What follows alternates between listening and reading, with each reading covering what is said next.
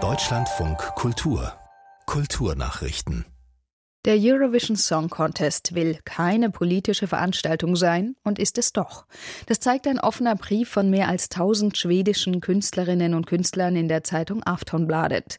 Sie rufen die Europäische Rundfunkunion dazu auf, Israel vom diesjährigen ESC auszuschließen, wegen der, Zitat, brutalen Kriegsführung in Gaza.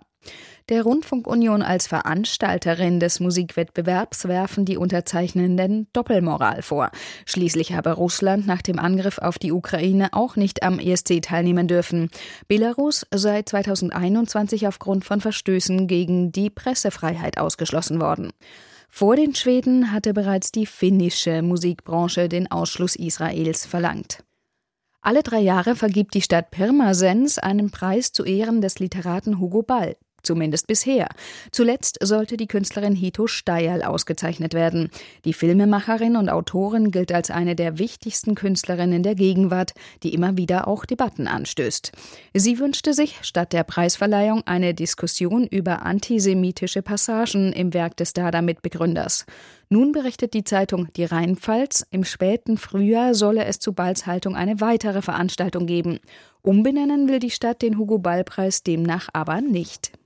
Die Internetplattform X hat die Suche nach dem Begriff Taylor Swift vorübergehend gesperrt. Hintergrund sind gefälschte Nacktbilder der US-Sängerin, sogenannte Deepfakes, die mit Hilfe von künstlicher Intelligenz entstanden sind.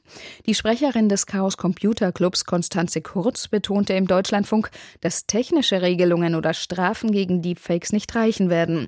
Man müsse viel mehr über eine Kultur zum gesellschaftlichen Umgang damit reden. Bei solchen, ich sag mal, sehr prominenten Vorfällen besteht halt immer eine Chance, wie jetzt im Taylor Swift-Fall, dass wir ein bisschen grundsätzlich darüber sprechen. Und wir können auch davon ausgehen, und dafür ist ja Taylor Swift auch bekannt, dass sie daraus einen Rechtsfall machen wird.